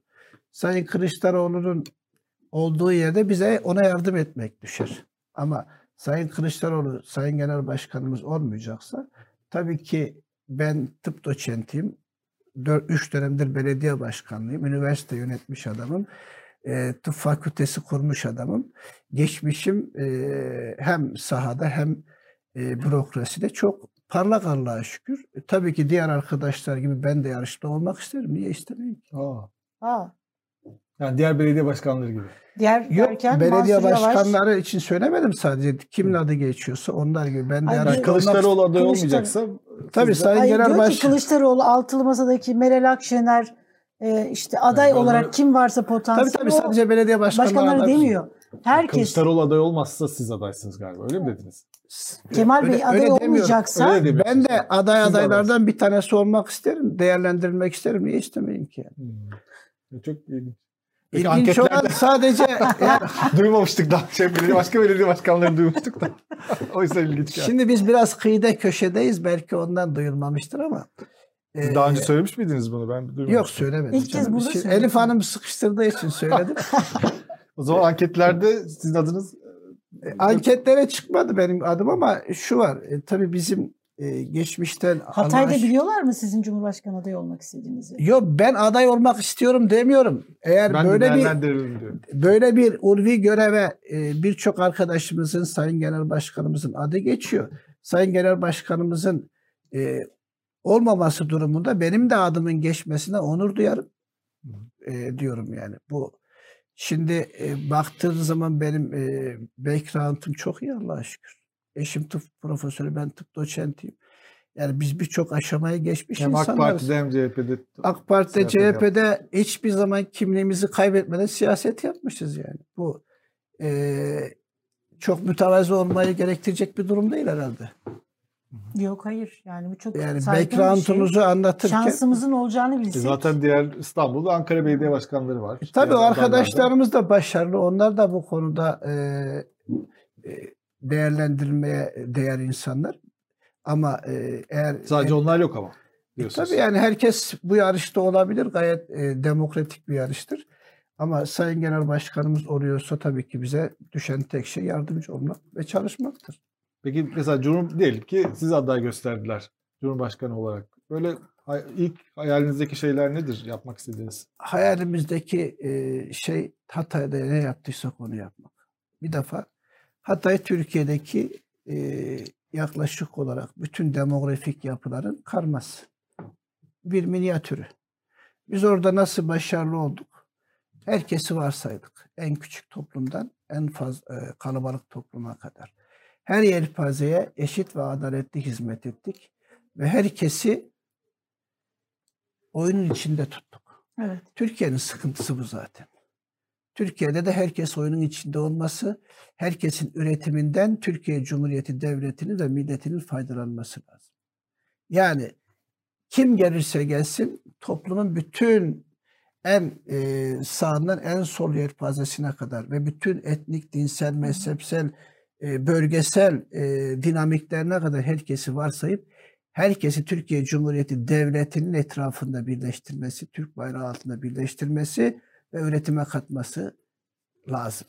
Peki bu her şey bir sürü kesimler sayıyorsunuz. Vars, hepsinin varsayılması lazım diyorsunuz. Suriyeliler de var mı bunun içinde? Şimdi Suriye özel bir konu. Şunu söyleyeyim Yani öncelikle. onları varsayıyor musunuz? Yok onları barış yapıp biz geldiğimiz zaman barışla birlikte kendi ülkelerine huzurlu bir şekilde göndermek istiyoruz. Ama altyapısını oluşturarak yani aldık kamyonla otobüslere doldurup göndermek gibi değil. Şimdi şöyle hiçbir ülkenin e, nüfus kağıdı, vatandaşlığı bu kadar ucuz değil. Türkiye'deki kadar. Başvuruyorsunuz, arıyorsunuz veya işte 250 bin dolarlık bir ev alıyorsunuz, bir mülk arıyorsunuz. Sizi vatandaş yapıyor. Hatay'da kadar ne kadar değil. Suriyeliler vatandaş oldu? Onun Şimdi bilmiyorum geçen seçimde 13 bin kişi kullandı. En son gördüğüm 24 binin üstündeydi. 24 bin üstündeydi bir buçuk yıl önceki rakam. ne kadar Yani muhtemelen var? 30 bin kişi falan kullanır seçime kadar veya daha fazla. Suriyeli hükümetin dediğine göre 455 bin, 380 bin falan her şeyde farklı rakamlar konuşuluyor ama şu bir gerçek ki ben belediye başkanıyım, tecrübeli belediye başkanıyım. Bir yerde ne kadar adam olduğunu şöyle hesaplarız biz. Ne kadar çöp çıkartıyor. O toplum, o gelen çöp çıkaran toplumun gelişmişlik seviyesi nedir? Ne kadar kirli su üretiyor, ne kadar temiz su tüketiyor. Bunlara baktığınızda bu rakamın çok daha fazla Siz ne olduğu- kadar olduğunu düşünüyorsunuz ben rakam verince beni mahkemeye veriyor ama çok daha fazla olduğunu 500 biliyorum. bin mi? Daha fazla. Daha, Daha fazla. fazla. Daha fazla. Ama çok fazla vatandaşlık verilmemiş. Efendim? sonuçta. 30 bin kişi, 500 bin. Yok bunlar 30 bin sadece kişi. oy kullanacaklar. Yani şeyler bunlar. Yaşı 18 yetenler. yaş tabii tabii tabii. Şimdi herkese e, çok rahatlıkla şey veriyorlar. E, vatandaşlık. Bakın Türkiye e, Cumhuriyeti Devleti Kıbrıs Barış Harekatı'nı yaptı. Oradakiler Türk soydaşlarımız. Orada bile 12 yıl bekletiyorlar insanlar ve zorla vatandaşlık veriyorlar. Suriyeliler Filistinleri kabul etmiş. Kabul ettikten sonra onlara sadece vatandaşlık vermişler. Seçme seçilme hakkı vermemişler. Şimdi eee, şeye bakıyorsunuz, İskoçya'ya bakıyorsunuz veya diğer Avrupa ülkelerine. Önce onun kültürünü biliyor musun, bilmiyor musun ona bakıyorlar. Tarihini biliyor musun ona bakıyorlar. Yabancı onların dilini en azından B2 seviyesine kadar biliyor musunuz ona bakıyorlar ve belli bir süreçten sonra sizi imtihan yapıyorlar. Biz her şey kabala hesabı hiçbir şey istemeden biz vatandaşlık veriyoruz. Yani bu kadar ucuz vatandaşlık. Yani biz bu vatanı bu kadar ucuz mu almışız yani? yani bu Çanakkale Savaşı boşuna mı yapılmış? Kurtuluş mücadelesi boşuna mı yapılmış? Hatay 20 yıl, şimdi ben en çok konuşanlardan biri benim bu konuyu. Hatay 20 yıl bağımsızlık mücadelesi. 1918'den itibaren 38'e kadar. Ve hat Türkiye 3 yıl içerisinde kurtuluşunu tamamlayıp cumhuriyeti kurmuş e, ve e, işte birçok devrim yaparken biz hala kurtuluş mücadelesi veren bir şehiriz. Ve oradaki demografik yapı çok önemli. Biz gittikçe demografik olarak azınlığa düşmeye meyilli bir toplum haline geliyoruz. Ama Suriye'de zaten mevcut nüfus içinde Araplar zaten büyük bir nüfus olarak Araplar var. Hem Sünni hem Alevi bir sürü İyi, Arap ama yaşıyor. gelenlere- Onlarla yani mesela siz böyle dediğiniz zaman onlar gücenmiyor mu? Şimdi Allah e, kardeşi kardeş yaratmış, cebiri de devletini de ayrı yaratmış. Şimdi bizim hepimizin akrabalığı var. Benim de var akrabalarım. var. Suriye'de. Ben Türkmenim, benim de var. Sünni Arabının var, Alevisinin var, e, Hristiyanın var, Ermenisinin var, Kürdün var, hepsinin var. Hepimizin birbirimizin tarafında akrabalığı var. Çünkü Osmanlı'da biz beraberdik. Bizim Antakya Ova Halep Sancağı'na bağlıydı. Ama yaklaşık 100 yıldır biz ayrı yaşıyoruz ve ayrı devletlerin e, mensubuyuz ve en az 25 şey 35-40 yıl bizden geriler. Şimdi demografik yapı müthiş doğum oranları çok yüksek. Yani ben rakam verdim iki daha kızıyorlar ama bizdekinden en az 3,5 3-3,5 kat daha fazla doğum oluyor. Ve her e, Suriyeli kadın 5.3 çocuk doğuruyor. Bizim hanımlar 2 doğuruyor. Yani her e, Suriyeli e, bizim her e, iki buçuk kadınımız bir Suriyeli kadar doğuruyor. Ama onlara tek evlilik yok. 2, 3, 4 kadın alabiliyor. Ve bir evde bakıyorsun 15-20 çocuk var. Ve bu çocuklar okuyamıyor. Okuyamayınca mendil satıyor, esrar satıyor, işte başka şeyler satıyor. Ve bu çocuklar e, nasıl şimdi o Suriye sınırı, Hatay'ın Suriye sınırında birçok terör odağı var. E, yarın bu çocuklar okuyamayınca bunların bir kısmı teröre bulaşacak. Okumalı mı sizce burada Türkiye'de? Yani entegrasyon oluyor o zaman. O sizin Entegrasyon, program, projeniz benim- benim göndermek projem- olduğu Benim zaman projem olmuyor. şu, bakın şöyle. Ee, daha doğrusu Sayın Genel Başkanımız da aynı şeyleri söylüyor. Avrupa Birliği destek veriyor. Birçok fondan destek alıyoruz. Birleşmiş Milletler destek veriyor. Sayın Cumhurbaşkanımız 40-50 milyar dolar destek verdiğini söyledi.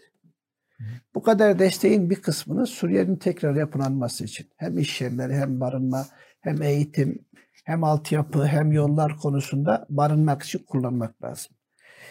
Ve bununla birlikte uluslararası hukukun koruyuculuğunda Suriye ile anlaşmak lazım.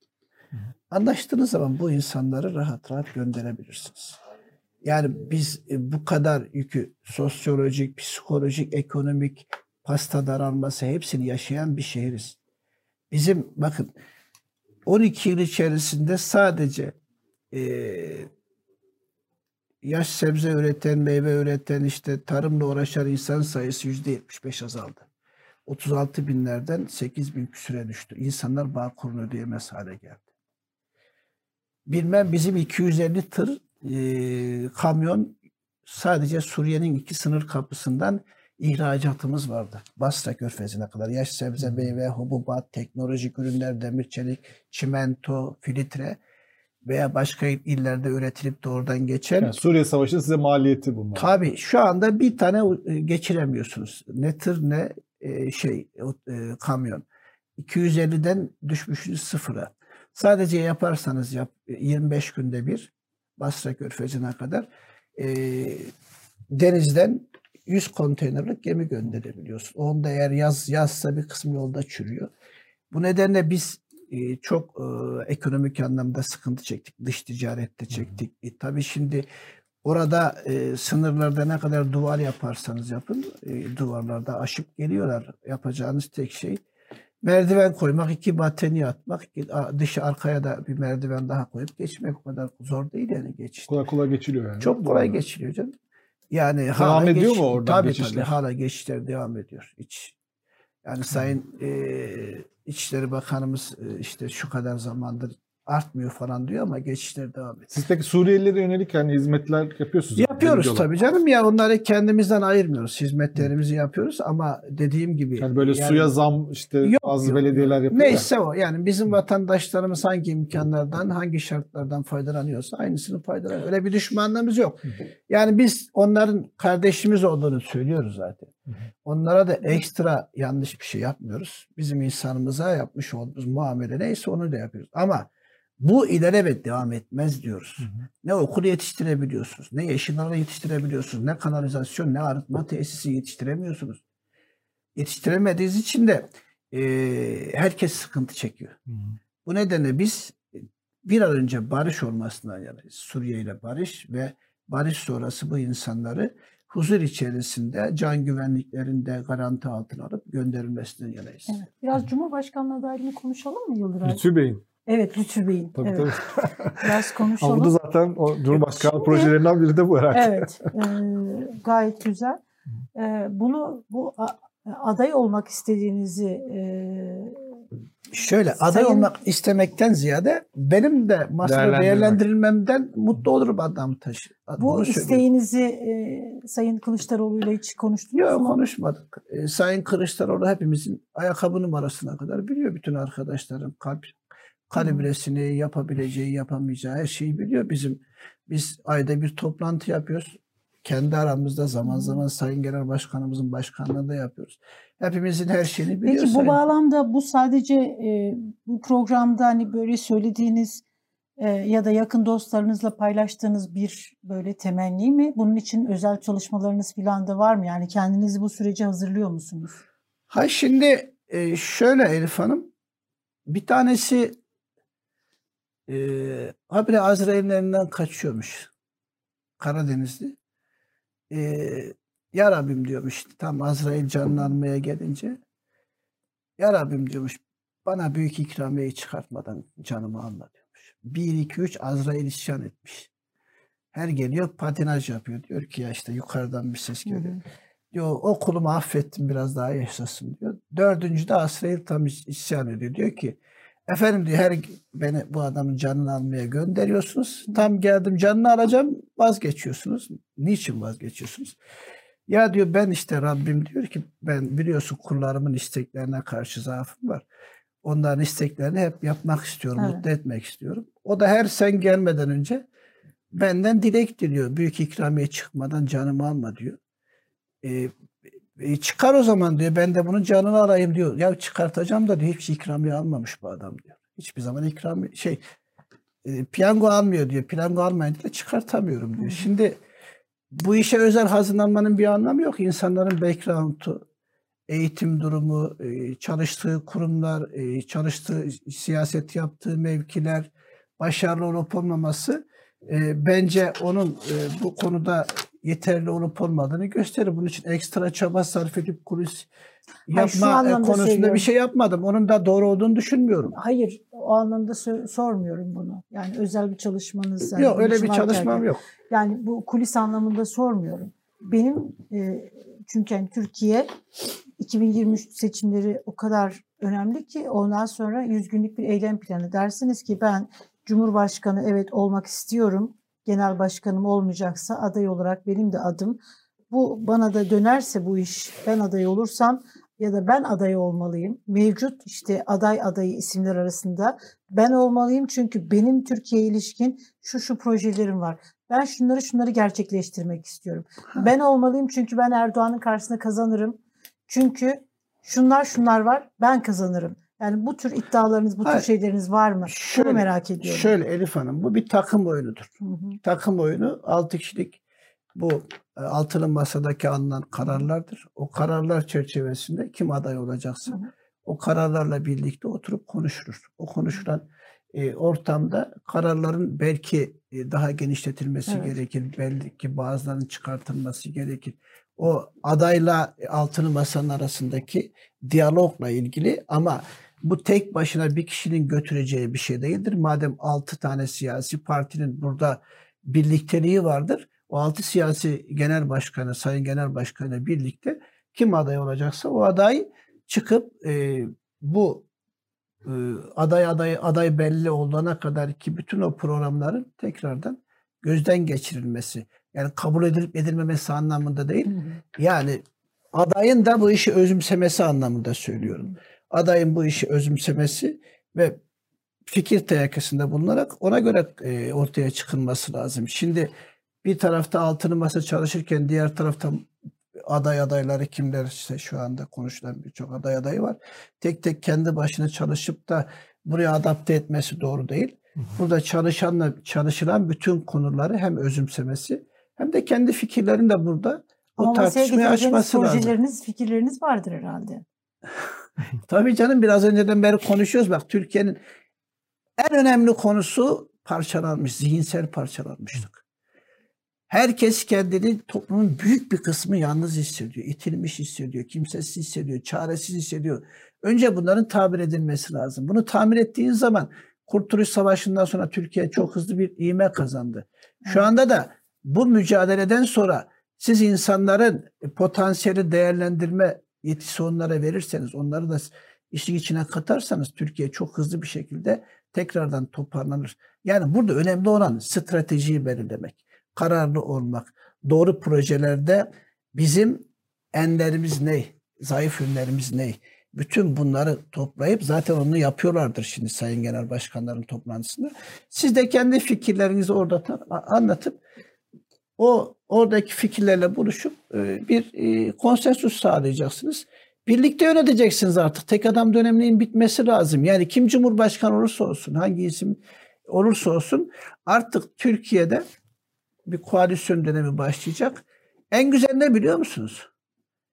Her renkten, her görüşten insan olması. Kimse yarın iktidara geldiğinde bu altılı masanın kimse kendini yalnız hissetmeyecek Türkiye'de. Muhafazakarı da, liberali da, milliyetçisi de, sosyal demokratlısı da, diğer kesimlerdeki insanlar da. Çünkü herkesin hemen hemen burada bir temsilcisi var. Bu temsilciler uygun bir aday bulup herkesi kucaklayacak kimse. Çünkü bu bu birliktelik e, Türkiye'nin kaderine tecelli edecek. Yani bu birliktelik Türkiye'nin belki de umudu olacak. Yani herkesin bir tarafa çekmeyeceği bir birliktelik olacak. Yani bunu sağlayacak bir aday olması lazım. Şimdi bunu ben olurum falan anlamında çok söylemek çok e, megalomanlık olur ama herkesin ayak izi bellidir. Sosyal medya vardır, konuştuklarınız vardır, eylemleriniz vardır, yaptıklarınız vardır. Bütün bunları altını masa değerlendirecek. Kim daha bir konsensusla bu ülkeyi, kim daha ortak akılla bu ülkeyi, kim daha ortak projelerle bu ülkeyi yönetecekse onun başkanlığında gidecektir. Ama buradaki altını masada bu kadar emek eden ve kendini ortaya koyan genel başkanları ve e, bu partinin işte e, kurmay heyetleriyle birlikte götüreceksiniz bunlar. Onlar yoksa yapacaksınız. Yani olay Türkiye'de zaten sıkıntı bu. Bir kişi her şeye karar veriyor. Bir kişi sadece o kişi CEO gibi çalışacak. Ve koordinatör gibi çalışacak yani. Ve Türkiye'yi düzlüğe çıkartacak. Başka şansımız da yok onu söyleyeyim. Bu kim olursa olsun yani Ahmet, Mehmet, Hasan, Hüseyin kim olursa olsun fark etmeyecek. Yani Türkiye artık yeni bir aşamaya girmek zorunda. Ortak akılla yönetmek zorunda. Erken açıklanmalı mı aday peki? Yo erken açıklanmamalı. Bence önce sistem açıklanması, nasıl düzeltileceği açıklanması lazım. Hangi konular nasıl algoritmayla Türkiye'de e, geleceğe taşınacak, hangi sıkıntılar hangi aşamada nasıl giderilecek onların konuşulması lazım. Türkiye'nin en büyük zaafı bu. Kim, kim, kim bu? Avrupa'ya gittiğin zaman gelişmiş ülkelerde hangi projeyle nasıl yapacağız diyorlar. Bizde kim kim kim alışmışız 20 yıldır tek adam rejimine hep kim kim kim diye konuşuyoruz. Biraz da dayatmayla kim olarak konuşuyoruz. Biz o kim kelimesini bırakmamız lazım. Bu ülkeyi nasıl el birliğiyle geleceğe sağlıklı taşırızı konuşmamız lazım. Hangi plan programla, hangi projelerle yapmamız gerektiğini konuşmamız lazım. Bence Türkiye'nin konuşması gereken bu.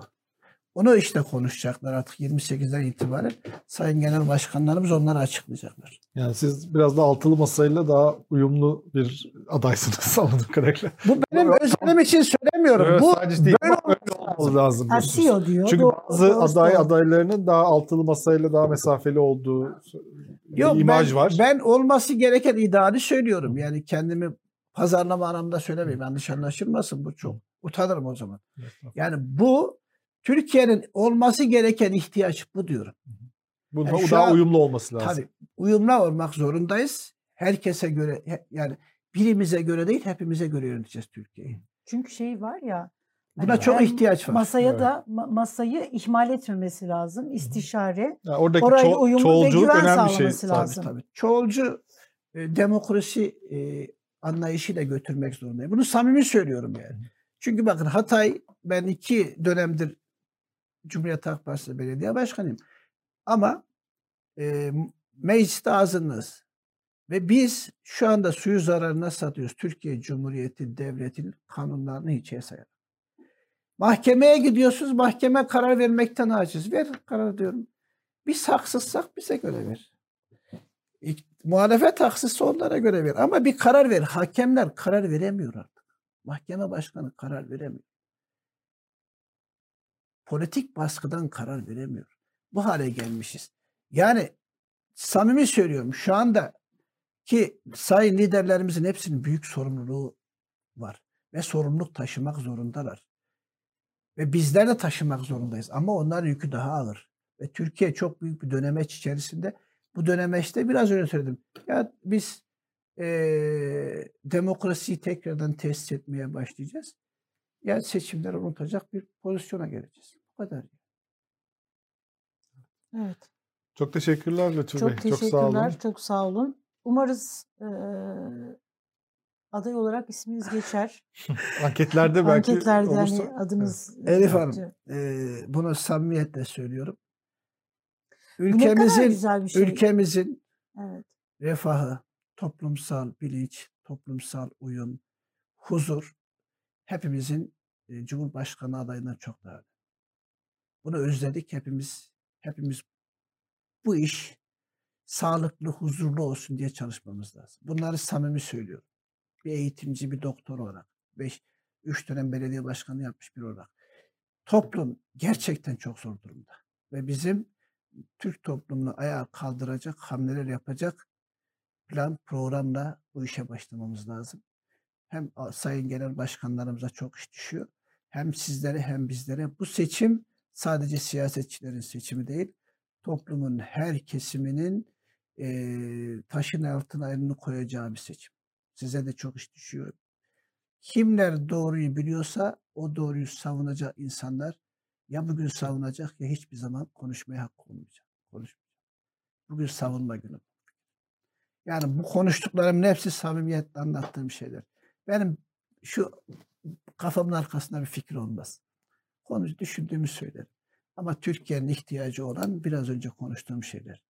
Kim olursa olsun ama e, Türkiye düzlüğe çıksın artık istiyoruz. Teşekkür ediyorum. Ben Sağ biz Teşekkür teşekkür ederiz. Yayınımızı, davetimizi kabul edip geldiğiniz için. Sağ olun. Çok teşekkürler. Umarız Cumhurbaşkanı adayı aday adayı olarak hani o süreçler konuşmaya başladığı zaman bu kez sizi aday adayı olarak da bu programda ağırlamayı Hayırlısı. Hayırlısı. Sağ olun. Evet, program konuğumuz Hatay Belediye Başkanı Sayın Lütfü Savaş'tı. Keyifli bir program oldu. Yarın biz yine buradayız Yıldıray ile beraber. Yarın program konuğumuz e, Gelecek Partisi Genel Başkan Yardımcısı Selim Temurci bizlerle birlikte olacak. E, yarın görüşünceye kadar kendinize iyi bakınız.